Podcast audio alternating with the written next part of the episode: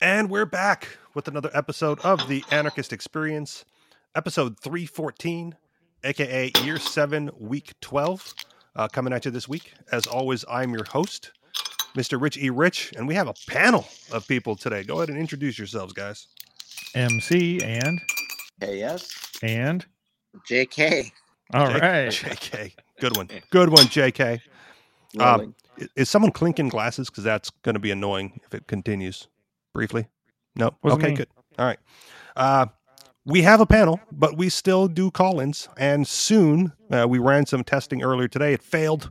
So we are not quite ready for the clubhouse experience.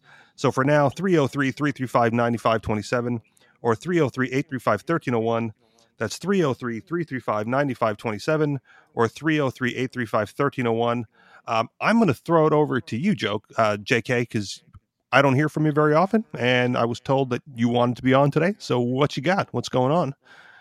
Get your get the word out. Well, you know, uh, I, I still hear a, a fee- feedback or echo. I apologize about that. Uh, MC, do you have any comment? Oh, there, it- it went away. Sorry. Sorry, that was my headphones being up too loud. Oh, okay. Well, I've been thinking about the Jones Act, um, and uh, for listeners who may not know, the Jones Act is that shipping law that the federal shipping law that basically affects um, U.S. ships and foreign ships and makes it so that only U.S. ships can bring goods between U.S. ports.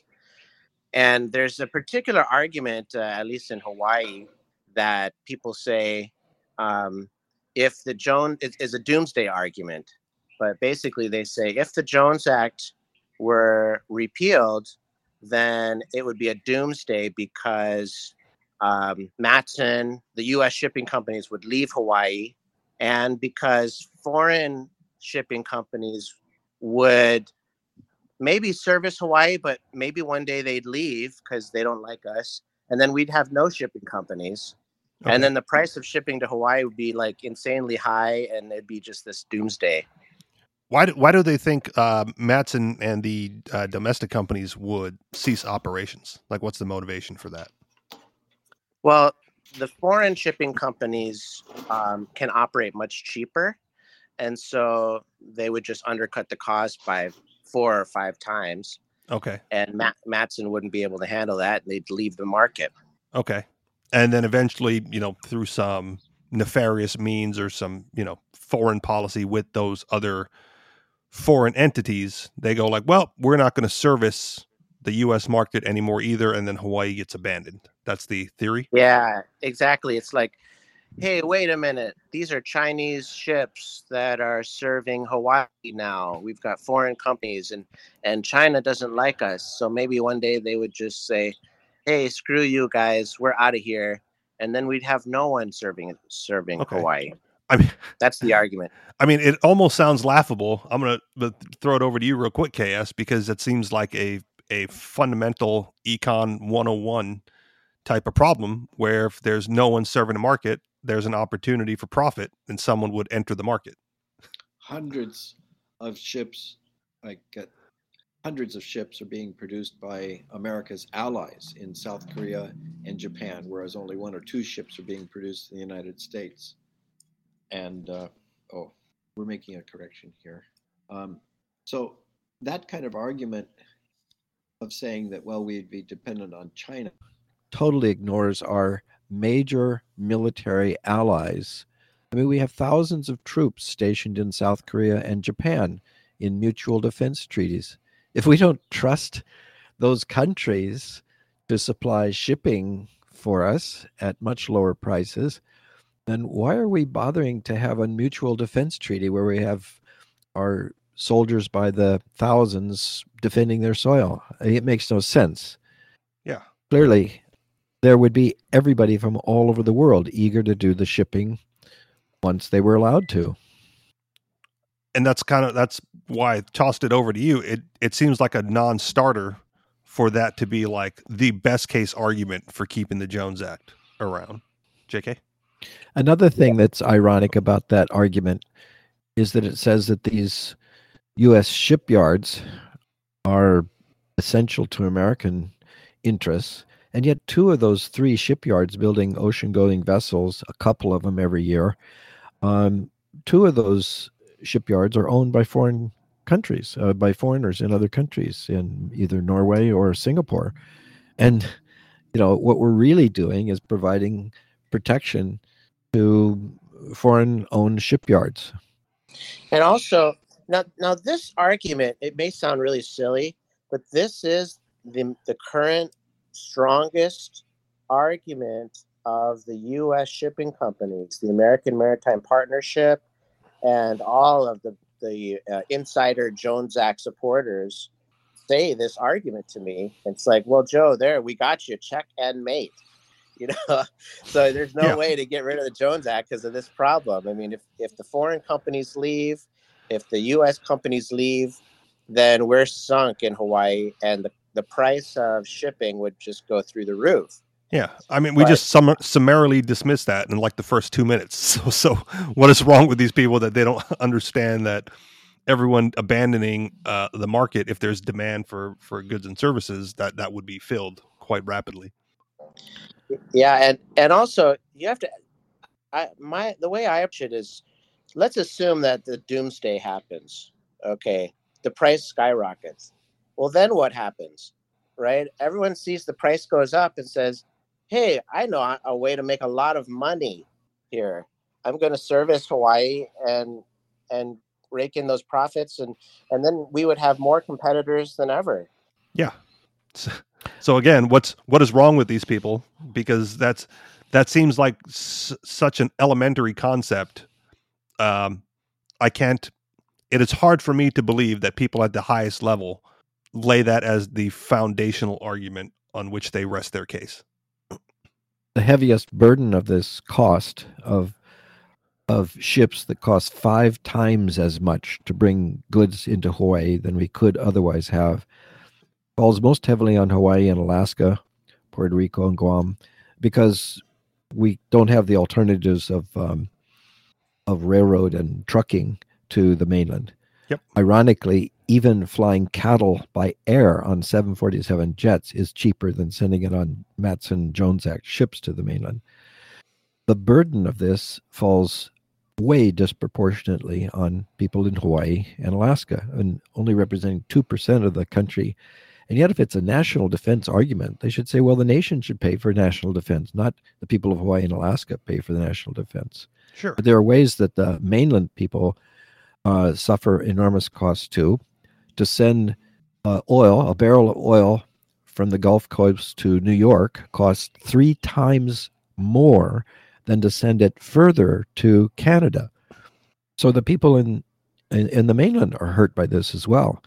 Plus, it directs a whole lot of our traffic, 98% of our traffic uh, for cargo, to trucking uh, on the roads, which then uh, increases the damage on roads, more deaths on the highways, more pollution, and more dependency on oil, as opposed to a much cheaper and more efficient alternative that could be uh, international ocean cargo. Yeah. So again, you know, for for the companies defending the Jones Act, it seems to be, uh, you know, pr- protectionism 101, right? They they've Absolutely. got the good deal, and they're not willing to let it go even though they can't make a, a quality argument to to maintain that status quo. But they do make campaign contributions, and well, all of the all of the politicians in Hawaii, Hawaii being hurt the most by this, yet all the politicians are in. Well, almost all. I'd say that. Um, um, Actually, it's about half. I I went and looked. I looked at all the com- campaign contributions, and about half, mostly in the state legislature, Eh, are are pay, paid off uh, by the shipping unions. Um, at the counties, though, the county politicians don't get any money though from the shipping unions because they don't have any power over this law. But there's an irony too. I think that the shipping unions, the longshoremen and so on, would have a lot more business if there was more traffic in the Hawaii. Plus, the unions that were associated with the sugar plantations that were all damaged enormously by this. They could, how could they compete by sending their sugar to the mainland with uh, Louisiana and Florida sugar that don't have these costs when they have to pay so much more for uh, for cargo. I think um, the huge damage was to unions, and yet the union lockstep in support of each other tends to blind, be blinded to this uh, notion that that um, all workers are benefited by protectionism. So one thing that uh, questions that comes up for me, or you know, question concern, um, is you mentioned like the lobbying money, and one thing that seems to be uh, principled amongst the libertarian-ish crowd um, you know, those in the political sphere or just you know the, the freedom-minded individuals. Um, I mean, here there's like sections where this is not necessarily the case, but it seems to be like a pattern that I've experienced. Is for some reason this um, this belief in poverty amongst libertarians, right? Like you know, we we can't get rich because then we give too much of our productive labor to the government, so we're just going to stay poor and below that line so we keep the maximum amount of a very little bit amount of money. Um, and I bring that up because if it's if it's lobbying money, right? Just you know, throw more money than them at it, right? And if if money solves problems, then make more money and you know, lob out lobby the the current Jones Act lobby and get it changed. No, that's that's my solution. Yeah. Well, That's that a is a point. puzzle. Go ahead, That- Joe. Joe. That's a good point because um, the it, on the national level, the con- congressmen get um, a, collectively maybe two million dollars from the shipping industry, um, and the state level they get another million collectively. So we're talking about three million dollars annually to keep the Jones Act in place. Um, so yeah, th- that how much does it cost to buy a politician? I don't know. Um, But if you figure out that number, problem solved. I, that's yeah, it's you know it's it's one of the pretenses that gets dropped in a lot of foreign countries, right? Like you know, bribery is part of the game. Wh- whoever has the most money sets the rules there, right? And there's there's no um, pretense of legitimacy there necessarily, right? Like how do you get out of a speeding ticket in Mexico? And you just pay the cop, right? Costs you twenty bucks to to go as fast as you want. There's as an this example. uh, school of economics called public choice theory that argues that there's a concentrated interest on the benefits uh, to certain special interest groups, but it's diffuse among the ones who pay for it, taxpayers and consumers. And that works really, really against this notion because those who benefit by it really know they benefit by it. And so they have a high motive to concentrate their their campaign contributions. But we as consumers, for for the most part, you ask people what's the what do you think of the Jones Act? Most people, ninety nine percent of the people you ask, won't even know what that means. Even if you explained it to them, they would say, "What a, a, a penny for a loaf of bread of sugar, and a little a little bit more for for this or that." I mean, I have bigger issues on my mind, you know, and so they Yeah. are going to devote their energies to something that's more important to them. they only and- get one vote every four years. I would like to again suggest that that is a failure um, on li- libertarian politicos, right? Because as a communicator, it is your job to make that connection for them, right?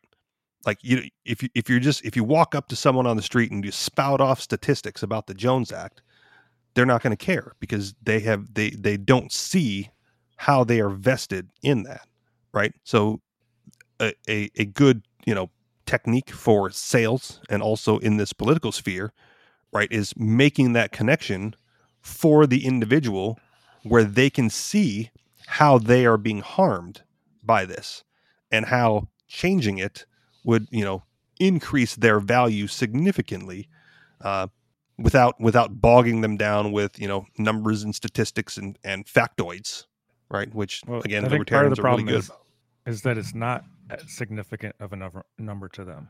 And so you could say that uh, shipping increases the cost of living in Hawaii by 10% or something. And is 10% uh, en- enough to get somebody off their butt and uh, go, you know, uh, you know, uh, shut down the government or something over, you know. No, but if you said, "How are- would you like to see two dollars for a gallon of milk?" right? That might, you know, like I would like to see two dollars for a gallon of milk. But they're not going to pay a hundred dollars if they see only a benefit of two dollars. Sure, but again, And you- and so there's there's a, a rational. I mean, people are behaving rationally. They they say, well, I'm I'll put in the effort to the extent that my contribution is going to have a benefit to me. yeah, For the shipping company, uh, you know, a, a, a ten thousand dollar campaign contribution can get a million dollars in benefits to the Jones Act. But for a, a consumer or a bunch of consumers, a bunch of libertarian consumers, maybe they they campaign. You know how hard it is to campaign and, and draw raise money for a campaign. Maybe they raise a thousand dollars. It takes a tremendous amount of effort to do so, and their benefit is very obscured. It's spread among the whole population and and hard to identify that they're benefiting by it. Sure, but if you go if you go like you know, how would you like to see two dollar gallon of milk, right? And you know, uh, that's basically an eight dollar swing per week, right? Ten dollars for a gallon of milk. Someone posted like a picture of Hawaii. That's that's recent, and that's what I remember my mom paying for a gallon of milk. It's about ten dollars, and I don't know how much that's changed since I moved. Um, but if you can get that down to two, right, and someone buys a gallon of milk a week, you're saving them four hundred, you know, over four hundred bucks a year, and got, all we need is a hundred dollars up front, right? for if you and all of us get together and we each pitch in a hundred dollars, you will get that back within year one if we can get this law changed.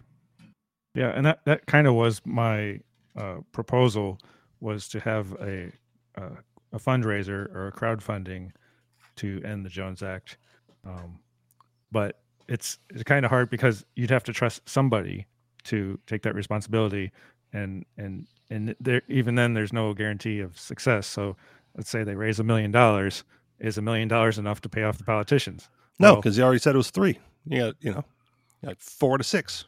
Okay, so we'll, we'll do a crowdfunding for 10 million.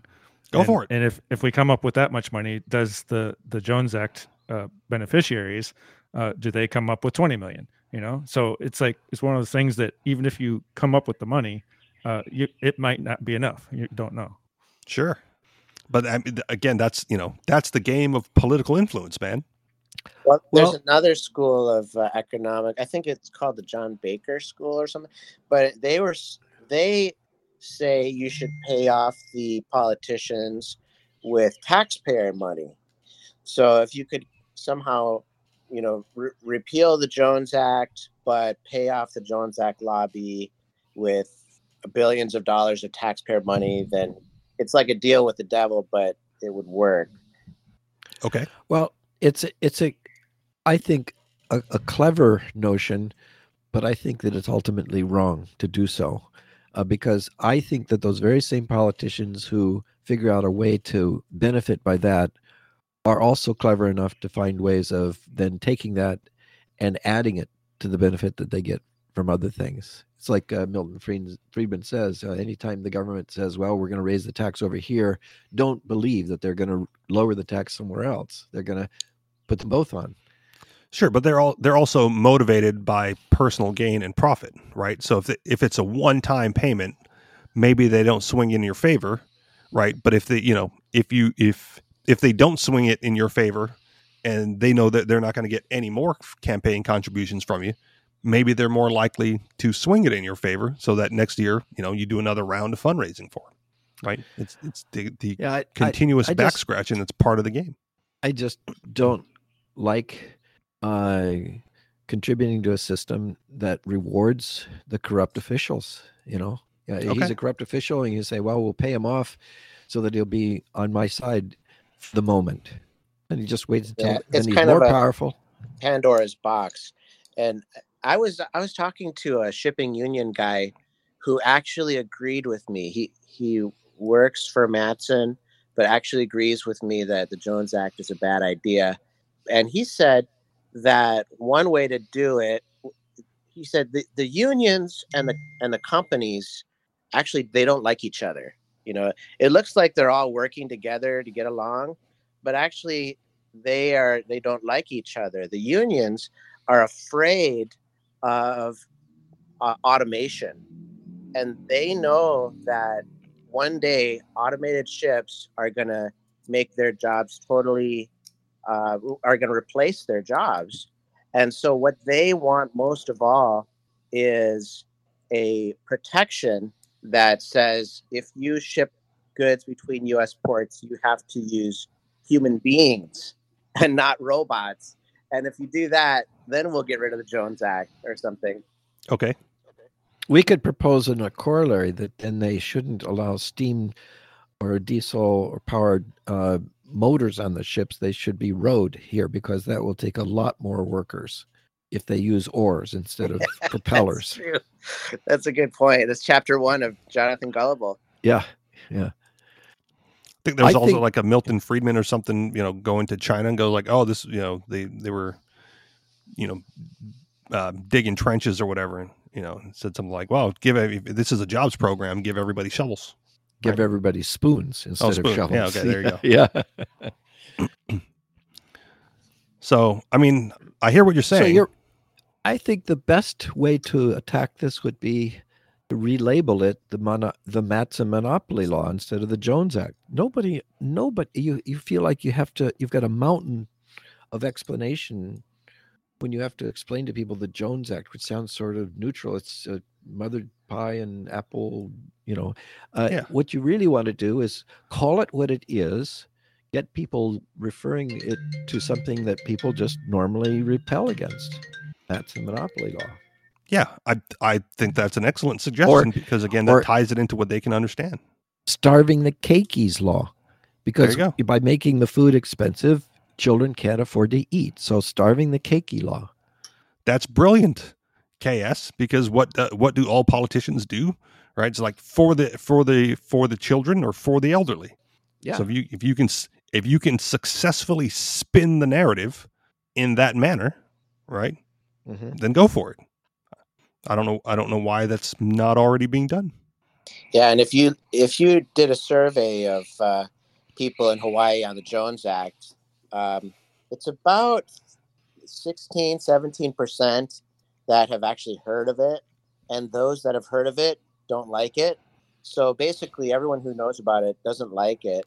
Um, yet, all our politicians are begging to keep it in place. Um, I think there is a tipping point there if if uh, it was labeled the right way. Yeah, I mean, that, again, I'm, I am when it comes to the the realm of politics, right? I am tactically amoral, right?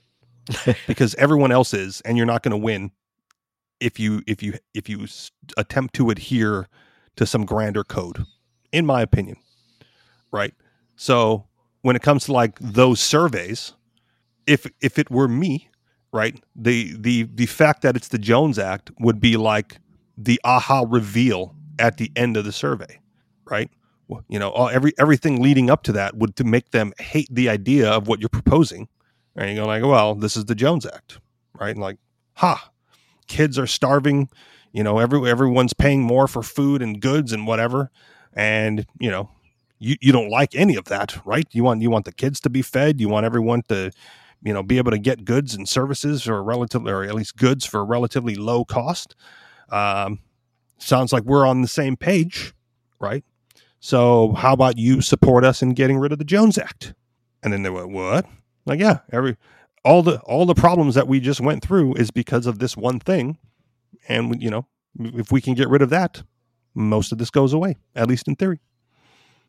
So Yeah, it's it's lying I with think- statistics. I think also uh, MC's uh, uh, comment about waking the beast is good. I mean, in the 90s, the people who were against the Jones Act formed the Jones Act Reform Coalition to try to get rid of it. And in response, the shipping unions formed the American Maritime Partnership. And millions of dollars flowed into the AMP, and almost no money flowed into the to the Jones Act Reform Coalition. And Yeah. so today, that that coalition doesn't exist anymore. They, they're gone. They've disbanded. Yeah. But the American Maritime Partnership does exist, and so all it all that did is give birth to, you know, uh, the Great Wall of uh, Jones Act. So so relaunch that program right as the Feed the Keikis coalition, and who who could possibly be against that? Yeah, What is- so what is with this big reform. international- The word reform just sounds like, well, we're going to, you know, uh, repaint it and and and Yeah. you know carve off the rough edges, but but there's something fundamentally good about it. Yeah. that's always a troublesome. I I know that the the Grassroot Institute uh, has been in a, a quandary about how how you know who who how far can you go on this, but I think that it's a really good idea to uh, to be blunt with it, you know, to get the broad anger about it rather than to think well it's just a matter of polishing off the rough edges. Yeah. The the feed the keiki coalition and then you demonize that big multinational you know maritime coalition right going like these are the guys these it is that group right there making it more difficult for you to feed your kids and I- and I don't think it would be able to be done in a nonprofit. I think it would have to be done in a for-profit thing or like a super PAC okay or something. Because because a nonprofit wouldn't be able to give money to politicians, but super PACs can, there you go and uh, and the and the other the other side has them. So why not? that's what i'm saying it, i mean that's if if you're if you're looking for a solution within the political system right you you have to play that game and you have to win the way you win those games right? If you're looking for you know outside the system solutions we can you know we can brainstorm those if you want to. Um, i don't know how much traction you get with you know sign waving and protesting um, on this particular issue because it just it's just seems too large and you're not going to get a big enough crowd.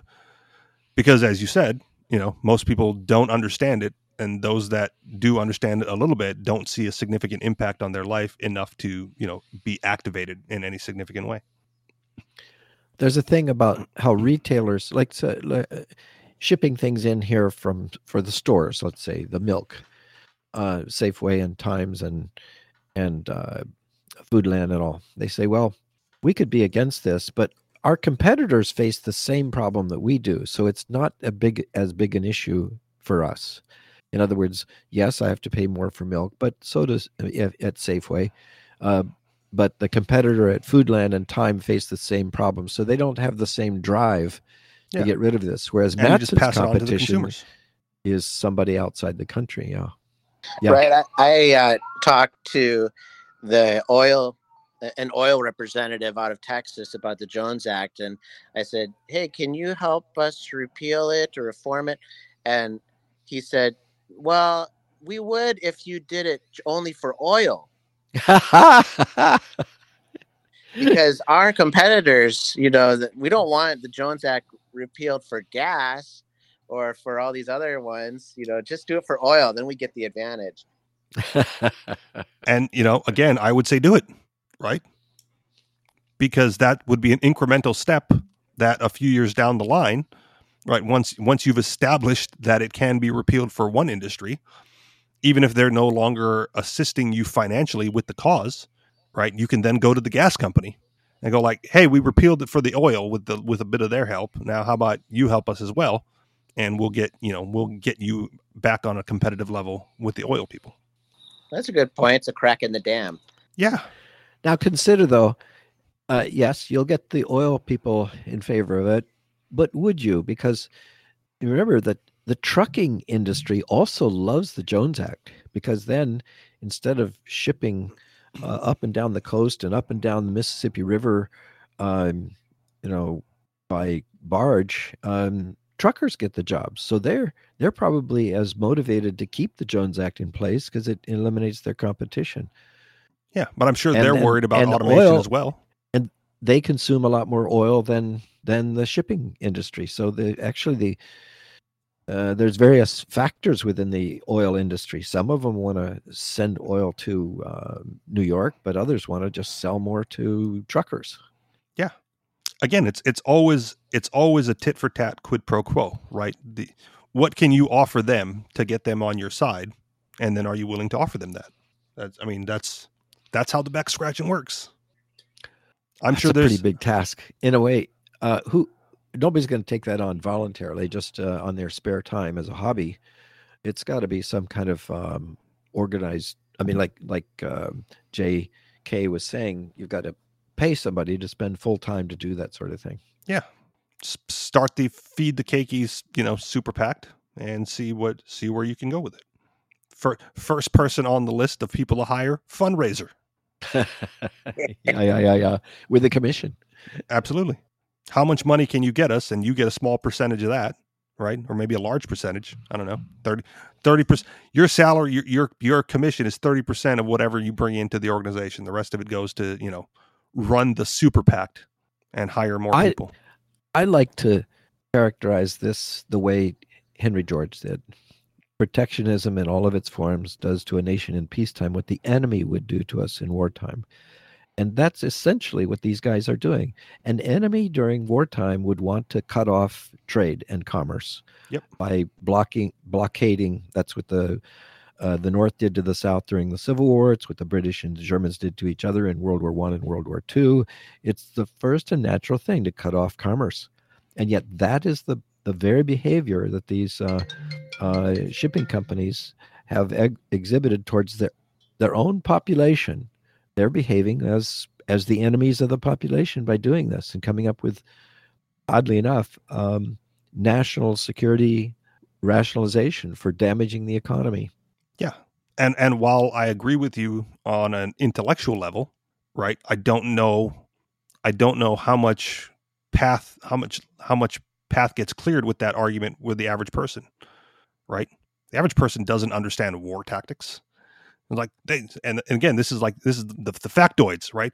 This is what they, what this is what China would do to us in wartime, and Matson is doing it to us in peacetime. And they look at you like you're crazy because they, they can't make a connection to that they're not bright enough intellectually to to make that connection and then even less so as mc said um, to relate that to their personal life and how much damage that's actually causing them there's just it's not there you have you have to dumb down the message to one that they can understand and relate it in such a way that they get on your side and get activated and i think we covered a lot of you know a lot of ways to go about doing that um, i don't want to say that it's easy right? But I personally I like to keep things simple, right? And simple doesn't necessarily mean easy; just means you know that it doesn't have to be complicated, right? You you you reformulate the message, and you demonize the right people when you're when you're conveying that message to the public.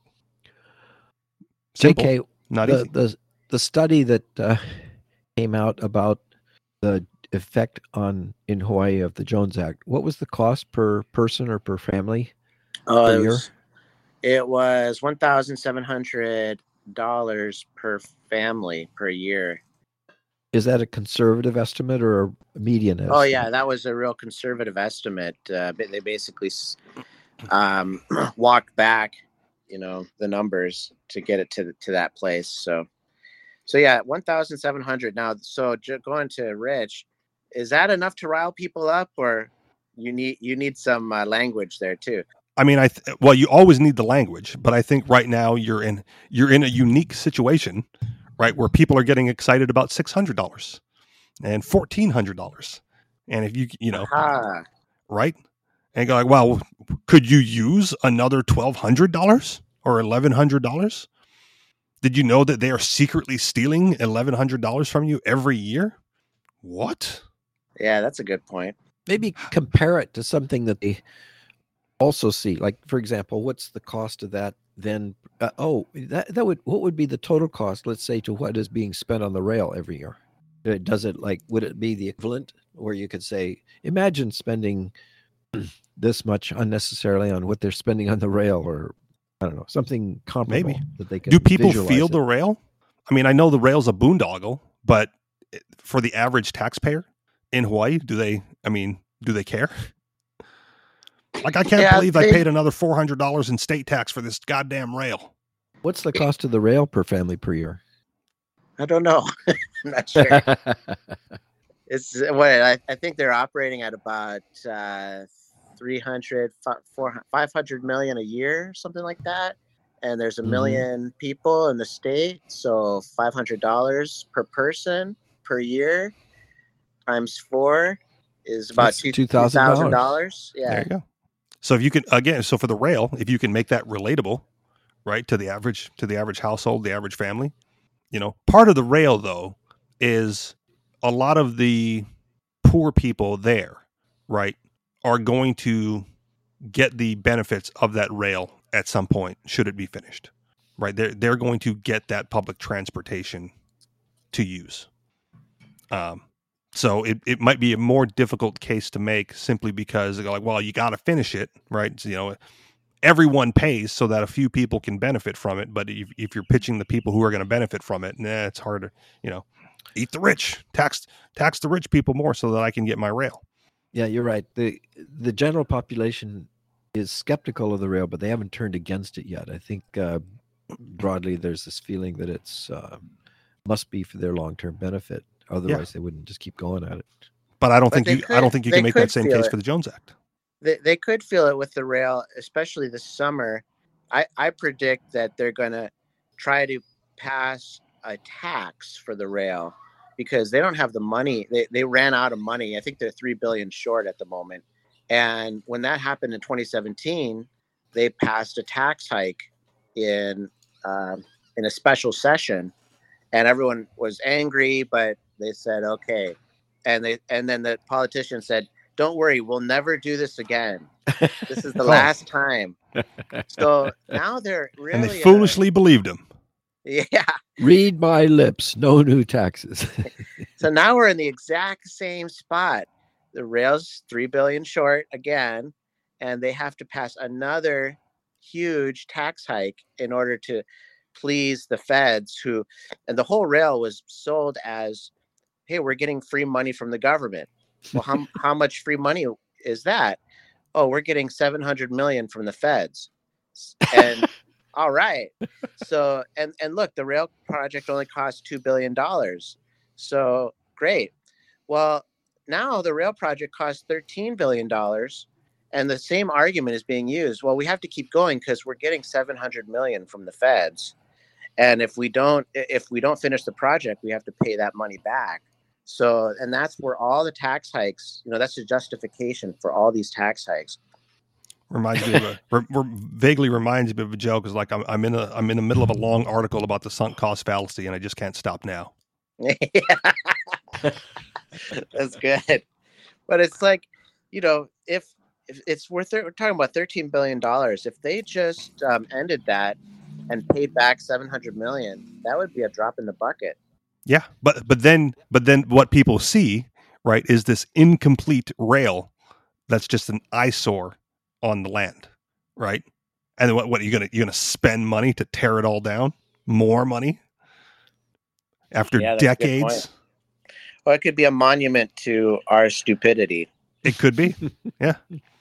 A- name, it after all the reminder. politi- Name each pillar after all the politicians who Yeah. fucked that up. But I mean, you see what I'm saying, though, right? Like, peop pe- the, the sunk cost fallacy um, is a real thing, and on larger projects like that, for the vast majority of people, because they don't they don't see the cost out of their own pocket necessarily, right? All they see is the failure, and they, you know, you don't want you don't want to see the failure, so you keep going. But even that, Yeah, right? so- if you can tie that into what they're looking for, what their financial situation is, maybe you have a shot. and then the bit if they can't pass the tax they're going to go to their their one hail mary is joe biden oh, good grief!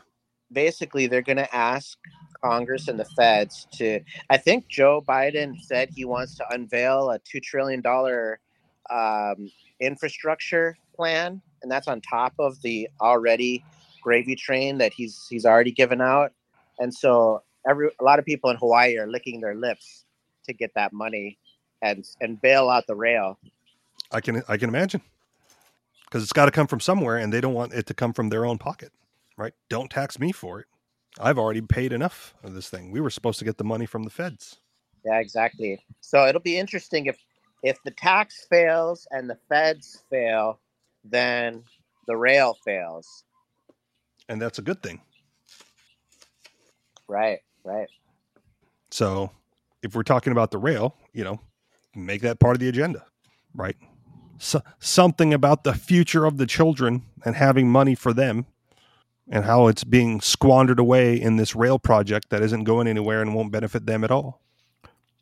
Didn't they come across like 70 cracks in the in the rail system itself so that it, it's it's even falling apart and it's already past the warranty so that they have this additional cost in trying to fix it even before it's running. Oh yeah, there's so many problems right now with the rail. It's all falling apart. It's unwinding in a spectacular slow motion display of uh, you know ba- basically just a, a big explosion. And the the one thing that gets me is they're still saying they're using the ridership projections from before the pandemic. Well, now uh, everyone's working from home, so and traffic's pretty light. Yep. So, do we still need this rail? What's the point? No. The the most interesting thing about the rail for me is I remember in high school they were talking about the rail. And then I went home from class and I talked to my dad, you know, about hey, we're talking about this rail in high school. And he goes, Boy, they've been talking about that rail since I was in high school. And then you guys finally broke ground on it, you know. And now my son's in high school. I still haven't finished that goddamn thing. So we're like three generations of rail problems not going away anytime soon. The irony is that we had 70 miles of railroad, the Oahu Railroad, built privately that was put out of business because they decided to build all the roads that gave the the traffic uh, transportation for free as opposed to, you know, paying a fee to ride on the railroad. So- that's a really interesting one. KS is it's the the rail lobby actually started out as a highway lobby in Hawaii, right? Mhm. And and they they uh, created the most expensive highway in the nation per capita, and then when they were done with that, now they're creating the most expensive rail project in the world per capita. And then when they're done, and now that that's failing, they've moved. The next thing they've moved on to is the most expensive stadium project in America, the Aloha Stadium. That's the next one, and it's For it's the what same event? People. You guys have like one football team. well, there's high school games have to be played somewhere. Yeah, yeah. at their field. Like, in, in okay, in what other state, right, is are high school sports held at like the central large stadium, right? You, you if if you're a high school basketball team, you have a gym on campus, right? If you're a football team, you have a field on campus. Like that's where that's where people go to practice. And so if you want to have games, like use the practice field. You don't you don't need the stadium. You well, well, but the the the primary reason that the stadium the, the primary reason they want to build the stadium they say is to um, commandeer land around the stadium through eminent domain because they can eh, they can always grab land if it's for a public project that that always uh, challenges to that always lose in court. Um, and so the re- the real reason they want to build this Aloha Stadium is to grab a bunch of land around the stadium and then sell it to developers and and uh, and so the, they're selling the stadium as a housing project. Really? it's the most ridiculous thing I've heard. Not that you, not that people would live in the stadium, but that they would live around the stadium. okay. And I so mean- it's like hey, this is a great way to end affordable housing. This is, you know, we, we can end the housing crisis in Hawaii. We we just need to build a stadium. Or just build more houses, right? If there's a housing problem, you don't build a stadium, you build houses. yeah, exactly. I remember years ago in the 80s, the the stadium was built, you know, uh, for some price, and they thought we're going to have this sort of clever rust look uh, about it. But the rust didn't stop; the rust kept rusting Yeah. the infrastructure. So then it cost them twice as much to repair it as it cost originally to build it, and Right. that's the stadium they're going to tear down to to uh, build another. I remember hearing. I remember hearing the stories about that. It was the rust look because hey, it's Hawaii. You have salt air, you know, that's unavoidable, right? Shit just rusts. But what it'll do is it'll coat. it- It'll be like a thin coat of rust, protecting the base metals underneath it. So Yeah. it'll be, you know, you'll have a little bit of rust, but that's actually a layer of protection. And then no, they just rust through because that's that's how you know that's how chemistry works, man. but people bought it, right? the thing is that nobody's ever held accountable because the the politician, i- you know, after years uh, is gone, and he's not. It's the taxpayer that holds is left holding the bill. I would say that with since we're on to transportation, this is the same thing that happened with regard to the bus system back in May of 1940. The Public Utilities Commission outlawed all competition with the bus. So the the main Honolulu Rapid Transit bus company had the Rosecrans Bus Company and seven jitney companies that were offering services that people much preferred at much cheaper rates and much better service. But because the largest bus company didn't want to have any competition, the uh, uh, the government issued cease and desist orders. So we haven't had any competition with the bus, any real competition with the bus for 80 years. And that, of course, has left us with abysmal, you know, bus public transportation, which is now losing money hand over fist uh, because it's so in, in, inefficient. And that's that's the alternative that they don't want to fix the transportation system by allowing competition. They want to build a railroad, another thing. So you say abysmal. Um, I don't catch the bus. I'm not a bus rider. I probably, you know, I've caught the bus probably less than a handful of times in my life. Um, I don't. Being here in New Hampshire and you know, traveling a little bit, I've always been a fan of the Hawaii bus system in comparison. Um, it may not be the the the best, but to, to me, if you were a rider, right, of the bus of public transportation, um, there's a lot worse places than Hawaii. I guess. Well, con- like the bus system's what pretty good. What if the ticket for the bus was its true cost, not its subsidized cost? In which case, it would be at least five times more. Instead of two dollars, it would be um, uh, ten dollars and uh, per ticket. And Sure. if it was ten dollars per ticket, imagine what competitors could do to make your ride so much more uh, comfortable. For one thing, they'd have refreshments, they'd have Wi-Fi, they'd have uh, on-time service, they'd have comfortable um, lounge seats for everybody to encourage them to come. They'd have convenient parking. They would stop, drop you off wherever you wanted to go, and uh, or wherever they wanted to pick you up. They would divert their routes to fit what the traffic wears. All of that would be possible if you if you uh, charged the real price of your ticket at Yeah. the uh, uh, at the entrance. Again, I'm not. I'm not going to dispute that. But what I what I am saying is, um, like in a week in Hawaii, I would see more buses on the road than I've seen in the you know two and a half three years that I've been here in New Hampshire. Like I bu- mean, now bus transportation that- is just not a thing. saying that is like saying when AT&T had the long lines monopoly on telephones they would say well look I got my phone in a new color and it's and it um, has good clear connection and so what is there to complain about? But when they ended the monopoly on the long lines we all had smartphones which have thousands of different things that people would never have imagined without the competition. We have no vision for what uh, what the, the the competitive market can bring to transportation just like it brought to communication if it was only allowed.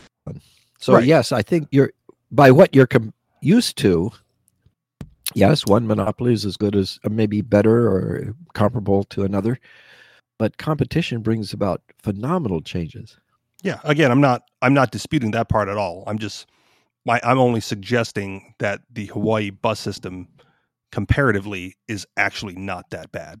Like it's better than in a lot of places where Yeah, and it was it was actually voted, I think, the number one best bus system in America in like 1992.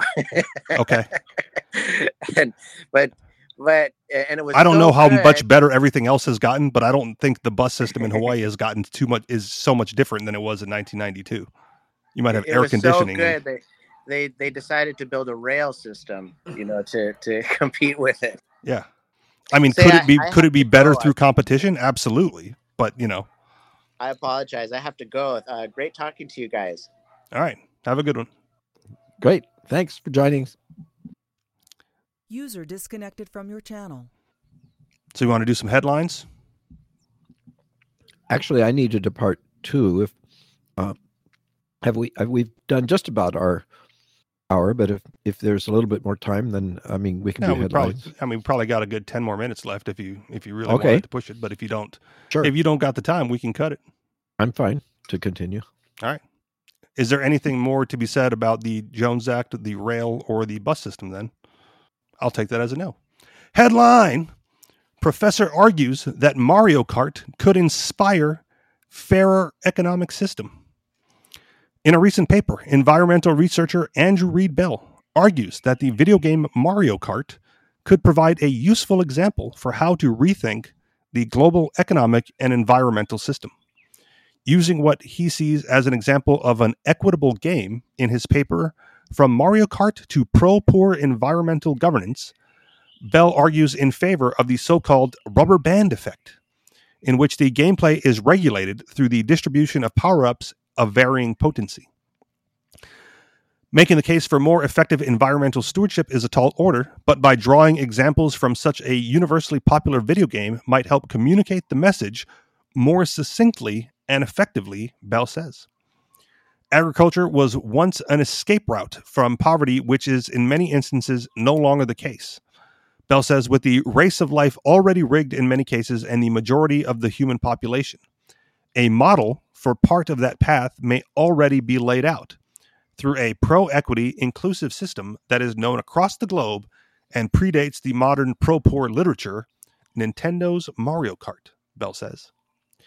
For the uninitiated, Mario Kart is a colorful, chaotic racing game in which various Nintendo characters battle for pole position, often deploying a variety of outlandish power ups, from mushrooms, which give a player a boost, or in newer versions, make them giant and capable of crushing their competitors, to a variety of bananas and colored shells, which can stop the opposition in their tracks for a brief period. Those in the lead are typically are granted the less powerful banana peel to trip up their closest competitors while those further back might be gifted a blue shell with which to target only the race leader from as far back of the course. The thinking behind this game mechanic is that at no point should it be impossible for players to reverse their fortunes. Otherwise, there'd be no fun for anyone, and the game wouldn't have become such a ubiquitous feature of game nights the world over in decades since its initial release in 1992.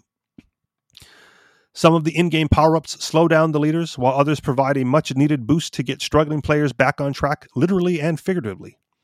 Bell argues that this exact type of rubber band game mechanics, which actively prevents players from pulling too far apart by increasing resistance at the front and drive at the back, is a powerful metaphor for targeted relief in the real world to help the most disadvantaged, disadvantaged to compete more effectively. That makes it potentially powerful because the same people who might launch the next social or environmental program are people who can relate to Mario Kart, Bell said, arguing in favor of a more effective and reactive social feedback mechanism. Policies which can provide a balancing feedback that pulls harder at people in the back as it as the distance from the front grows would have a more dramatic effect on poverty in the real world, Bell says. He adds that rather than developing real world analogs for the much feared blue shell or the highly prized star of invincibility, policymakers tend to enact practices which increase the distance between groups, with the widely shared frustrations of a quick game or 20 of Mario Kart providing a powerful, relatable point of reference. Game designer, professor, and game writer uh, Ian Bogost feels that Bell is missing the point to a certain extent. The effect is not just applied to the whole system but to but to the system as it relates to the human players specifically. In essence, the human players remain the privileged ones, while other racers, the AI, still largely left behind, so the straight to life comparison falls flat. Other issues include the apparent punitive nature of the blue shell, which tracks the race leader and can merely prevent them from coming first when timed correctly. In a real world analog, such as taxes or restrictions, the redistribution of resources doesn't necessarily redistribute the opportunity to come first, just a marginal increase in the racer's respective place in the field. Economic policies that might attempt to replicate the blue shell merely constitute a temporary inconvenience for the race leader, often to the advantage of the next nearest competitor, rather than lasting impact for the rest of the racers or society as a whole. Uh, end of the article. So, two quick things with this one, right? To to highlight what I was talking about at the beginning of this show. Uh, this was an article which relates the global economic problems that people face with something simpler that they can understand right they, it, it makes the concepts relatable in such a way because most people at least you know my age or younger maybe slightly older um, understand mario kart and the implications and i'll throw this question to you ks um, what are your thoughts about this um, rubber band type of, of policies that could lead to more equitable outcomes perhaps? Is there any is there any positives to this that should be looked into? Uh, my apologies but i'm i'm not at all a gamer that i understand the the the reference to the game that they were referring to so i was kind of lost about what it oh, what it does and accomplishes. Well briefly then um, the further if you there's like eight eight players on the course right? If you are in it's a last racing place game. it's a racing game yep. If you're in last place you get better power-ups that allow you to catch up quicker. If you are in first place you don't get as many and you could receive damaging effects um, from those behind that allow that prevent you from getting too far ahead but also allow other players to catch up. So to relate that to you know economic policy right those organizations who somehow have gotten way too far ahead of their competitors right if there were ways to enact these rubber band policies would be reined in a bit by these policies um, and obviously when there was a, a rebuttal on you know how damaging those policies should be isn't that basically saying like tax and subsidize uh, taxes are to deter and subsidies are to encourage? And uh, well that that assumes that i mean that says that basically everybody's in life to get a score and the score is measured by how much money you got. I i would say that that's none of the government's business to decide what the objective of the game of life is. It is in a a gamer can do that but that's because people can choose to play that game or not. They like it or they don't like it. But with our lives, the government has no business um, trying to manipulate the outcomes of the game and uh, deciding for us what uh, should be discouraged and what should be encouraged, and even deciding what it is our purpose in the game. Maybe our purpose isn't at all what the the government designers of the game would I think it should be. So no, I'd I'd uh, I would dismiss all that entirely. Uh, but I, I, I acknowledge that that's what the government is trying to do with taxes and subsidies. Well, I hear you, but I also think that a lot of times the the government taxes and subsidies do the opposite. Right? They they they are lobbied by the more wealthy organizations, right? And their lead is enhanced through government policy, right? Like, you know, Facebook calling for regulations to keep competitors out of the marketplace, right? Like Facebook, Facebook, Amazon can absorb the cost of new government regulations, so they advocate for it and in doing so Yeah. prevent their competitors from catching up or even surpassing them. Sure. I and if this- IBM had been successful at that, there would never have been an Apple or a Microsoft because IBM would have uh, blunted their entry into the market. Right. So I think what this article is suggesting is that the opposite should be true, right? That those falling behind should be the ones getting the subsidies and the ones pulling away should be the ones being taxed, not vice versa. And if Let's you're going to refer to Friedrich Bastiat's The Seen and the Unseen. They may say that they're helping the the guy who's lagging behind, but their actual behavior, I think, will be doing the opposite. Um, so never trust the politicians in thinking that they will uh, guide us in a positive Okay. and benevolent way. They will use their powers. They will say that they are that to sound popular to get uh, popular approval, sure. but their actual behavior will be uh, be the opposite. So they might advocate for this rubber band policy, you know, where you don't you you you the further ahead you get, the harder it is to keep pulling away, and vice versa.